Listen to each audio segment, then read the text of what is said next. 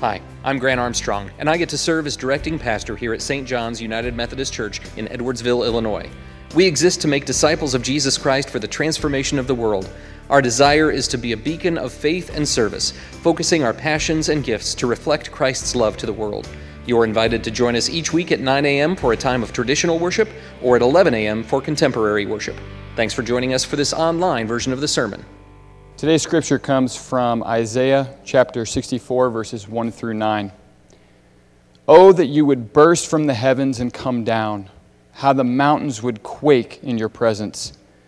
As fire causes wood to burn and water to boil, your coming would make the nations tremble. Then your enemies would learn the reason for your fame. When you came down long ago, you did awesome deeds beyond our highest expectations. And oh, how the mountains quaked. For since the world began, no ear has heard, and no eye has seen a God like you, who works for those who wait for him. You welcome those who gladly do good, who follow godly ways. But you have been very angry with us for we are not godly. We are constant sinners. How can people like us be saved? We are all infected and impure with sin. When we display our righteous deeds, they are nothing but filthy rags. Like autumn leaves, we wither and fall, and our sins sweep us away like the wind. Yet no one calls on your name or pleads with you for mercy. Therefore, you have turned away from us and turned us over to our sins. And yet, O oh Lord, you are our Father. We are the clay, and you are the potter. We are all formed by your hand. Don't be so angry with us, Lord. Please don't remember our sins forever. Look at us, we pray, and see that we are all your people. This is the word of the Lord.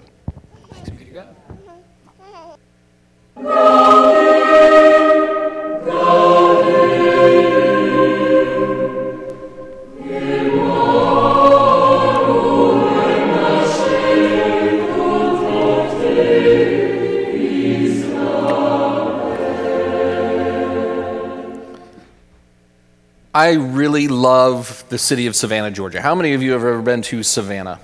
That's a fantastic community in my estimation.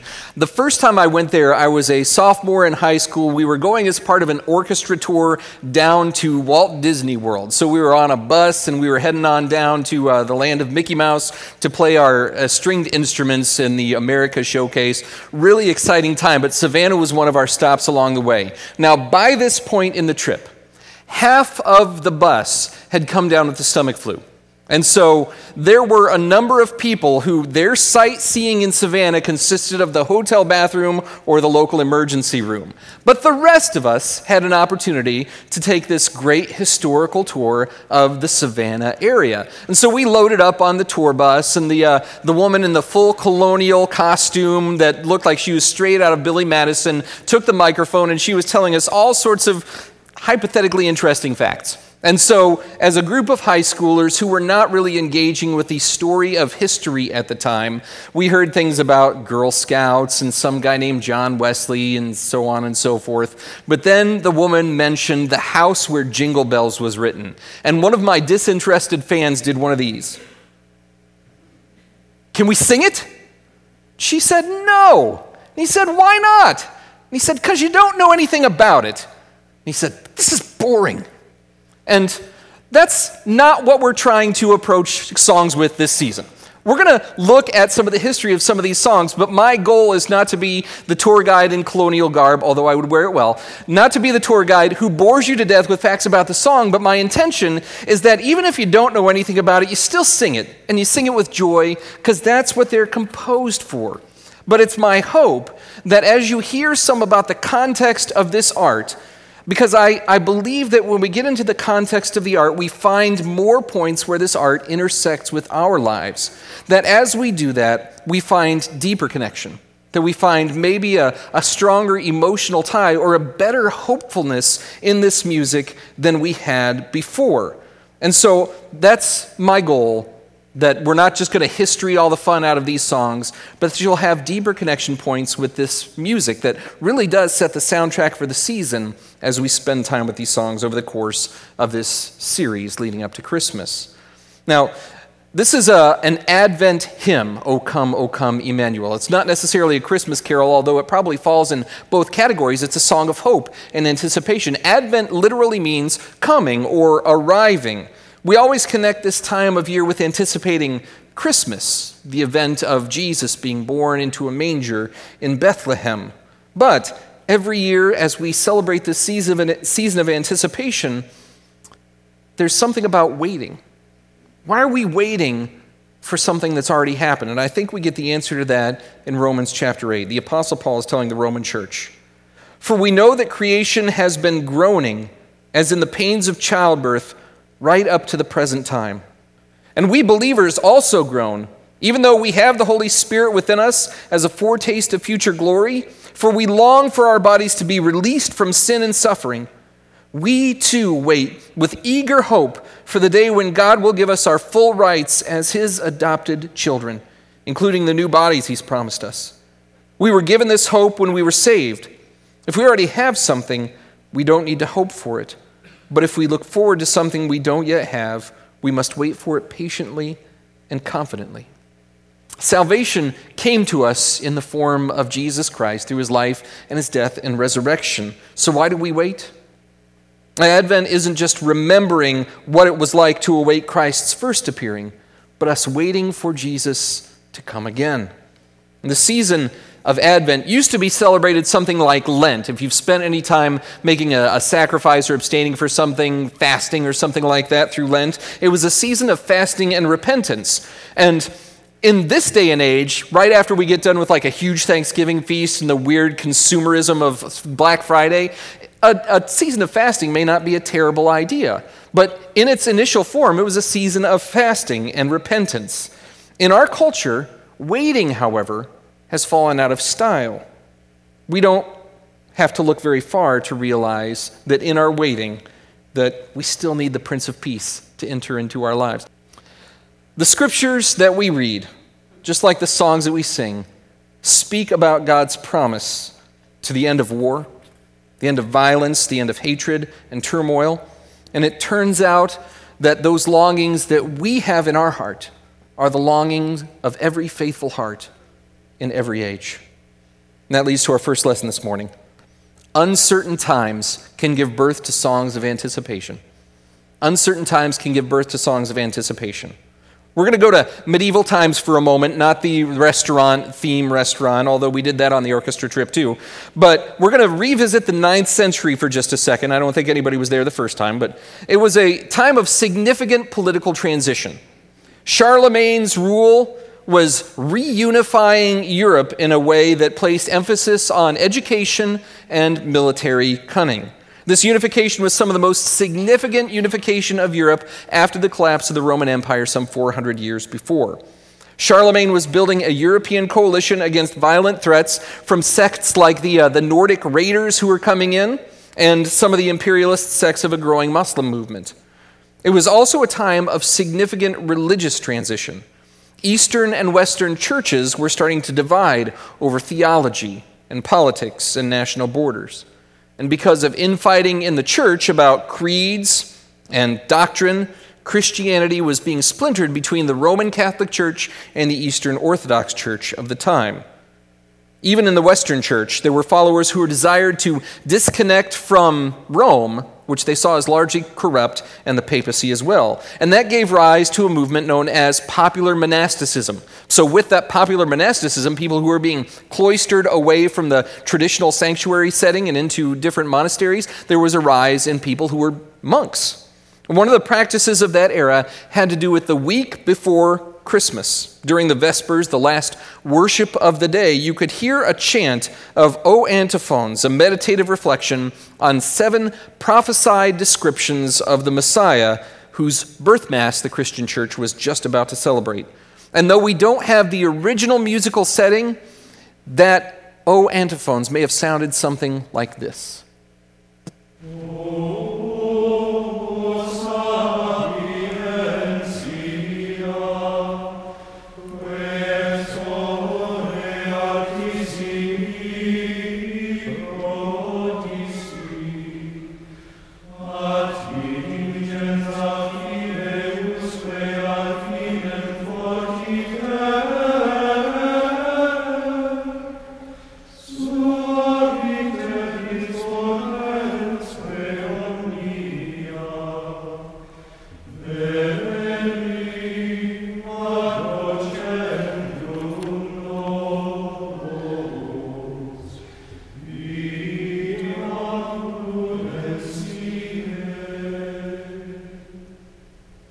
That doesn't sound exactly like the O come, O come, Emmanuel that we've come to know over time.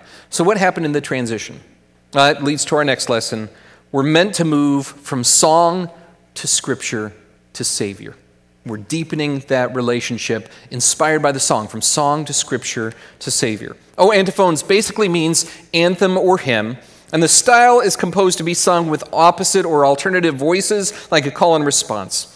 Some unknown creators, it was anonymous really, created seven Latin verses, one for each day, from December 17th to December 23rd. And the words could come from as early as 450 AD, and the verses form an acrostic in the Latin. And the acrostic is ero Cras, which means tomorrow I will come.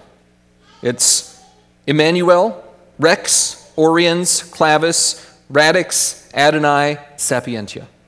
We know today that the ancient text was translated for us in 1851 by Dr. John Mason Neale. He was an evangelical Englishman. He was born 27 years after Methodist founder John Wesley died, and about six years after the war again broke out between Great Britain and the United States in 1812. Neale was living among the many advances that had come with the Protestant Reformation as part of the Anglican Church that broke away from Roman Catholicism in the 1530s. Neale had Catholic leanings, and he was a devout traditionalist. He loved plain song, disliked the irreverent contemporary worship songs by the likes of Isaac Watts with his Joy to the World which we're going to talk about in a couple of weeks. He loved these songs that featured only vocals without accompaniment. And the tune, O Come, O Come, Emmanuel, is adapted from a 15th century Roman Catholic funeral requiem. The E minor key adds to the mournful longing of the song. Each day becomes a devotional, longing for Jesus in a unique way. Each verse proclaims the good news of the King that is coming. And so, if we were following along on our calendars, if we started off on December 17th, it would be with Sapientia, wisdom from the Most High. And that would push us to the scripture from Isaiah 11, where the promise of the Messiah says that the Spirit of the Lord will rest on him the Spirit of wisdom and understanding, the Spirit of counsel and might, the Spirit of knowledge and the fear of the Lord. He will delight in obeying the Lord. He will not judge by appearance, nor make a decision based on hearsay. Here's the good news that comes from this wisdom Jesus does not judge by the way things appear. He's less concerned about how tidy our house is over the holidays and far more interested in how loving our hearts are. On the next day, we would look at Adonai, who is the ruler of the house of Israel. And Isaiah 11, 4 and 5 would tell us that he will give justice to the poor and make fair decisions for the exploited. The earth will shake at the force of his word, and one breath from his mouth will destroy the wicked. He will wear righteousness like a belt and truth like an undergarment. Here's the good news Jesus is justice. Jesus is justice. If you've ever been wronged or desire to seek revenge against someone who has wronged you, Jesus is working even in that person to bring about a change of heart and forgiveness and redemption. Justice will ultimately come for all, because when Jesus comes, justice comes with him. The next day, we would look at radix Jesse, or the root of Jesse. In Isaiah 11, verse 1, it says, Out of the stump of David's family will grow a shoot. Yes, a new branch bearing fruit from the old root. Here's the good news Jesus gives us roots. If you're feeling far away from family this year, or maybe you're feeling a little too close to family that hurts in some way, know that you are grafted into God's long established family through the gift and grace of Jesus. On the next day, we would look at Clavis David, which is the key of David. In Isaiah 22 22, it says, I will give him the key to the house of David, the highest position in the royal court. When he opens doors, no one will be able to shut them. And when he closes doors, no one will be able to open them. The good news of this is, Jesus makes a way.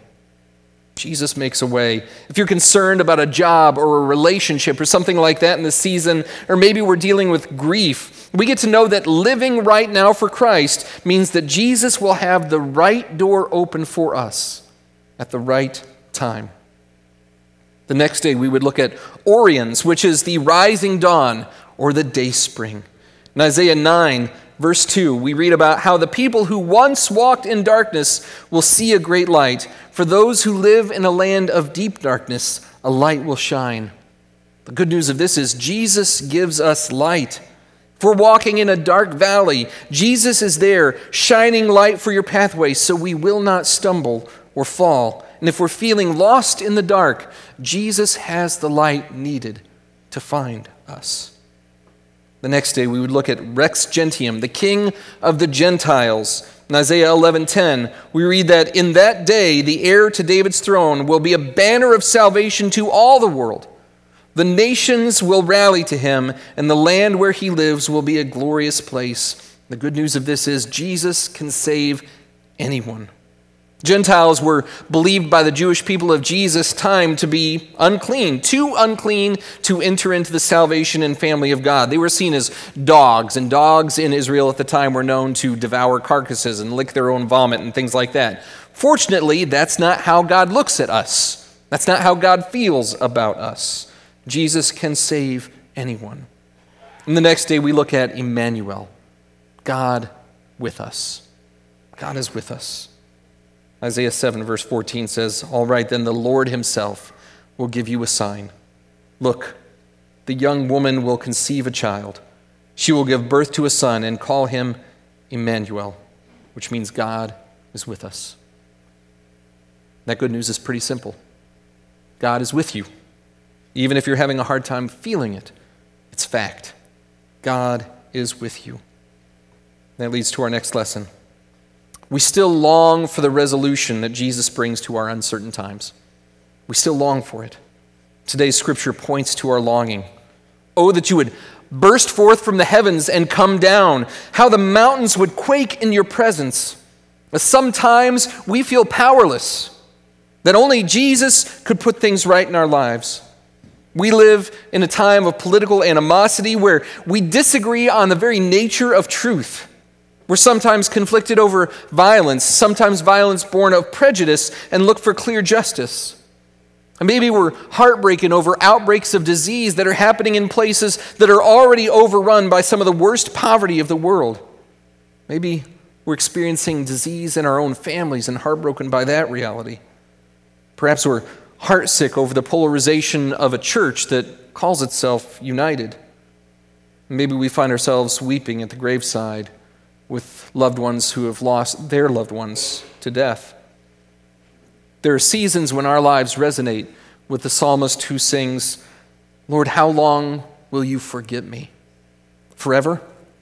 How long will you look the other way? How long must I struggle in anguish in my soul, with sorrow in my heart every day? But then we're encouraged by the revelator who reminds us that he who is the faithful witness to all these things says, Yes, I am coming soon. Come, Lord Jesus, come. So many of the troubles that we face start off as heart and spiritual sickness, the selfishness and the shame and the sin that cause us to do damage to ourselves and others. And our best human efforts have proven incapable of overcoming these things. And that's what Isaiah is writing about in this prophecy, we're all infected and impure with sin. And when we display our righteous deeds, when we put on our, our best show of goodness, it's nothing but filthy rags in the eyes of God. So, like autumn leaves, we wither and fall, and our sins sweep us away like the wind. Today, as we prepare for communion, we're going to have an opportunity to confess our sin. And God promises to give us a brand new start that when we confess, He who is faithful and just will cleanse us of sin and forgive us. And so that's what we'll get to do. We'll get to confess the wrong that we've done and the good that we've failed to do. And with that, with that encounter with Christ, our hearts change. And so those sins that may infect us or, or haunt us, will be washed away like those leaves that blew off of my lawn with the wind on Tuesday. Thank God. And so, God in Christ is the solution. By Jesus taking on flesh and living out divine love and offering that human body as a sacrifice, we are remade again and again. We are soft clay in the hands of a master potter. Yet, O Lord, you are the Father. We are the clay, you are the potter, and we are all formed by your hand. I remember taking a junior high art class. Maybe you got to do something like this too. We were to build something in clay and perhaps give it away as a gift to loved ones for Christmas time. I remember building something that was a mix between a lighthouse and a castle, and I'm not to this day sure exactly what it was. But as I worked with the clay, I found that after having left it to sit overnight, I had a different idea in mind for what I wanted to do with it.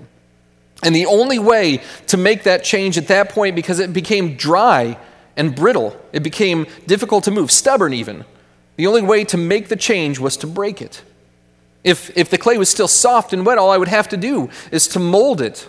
But instead, it needed to be broken instead.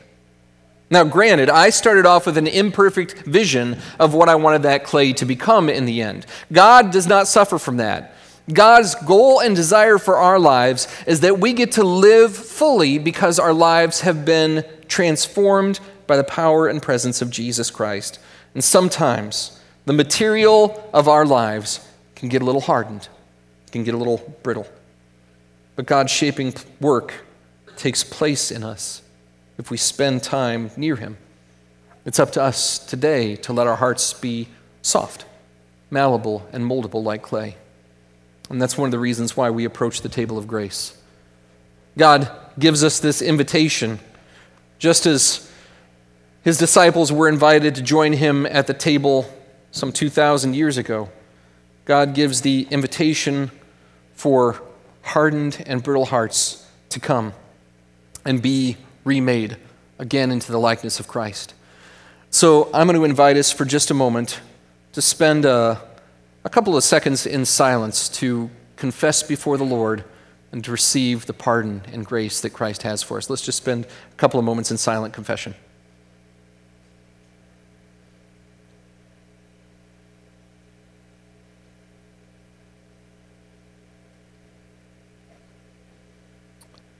Thank you, God, for your forgiveness.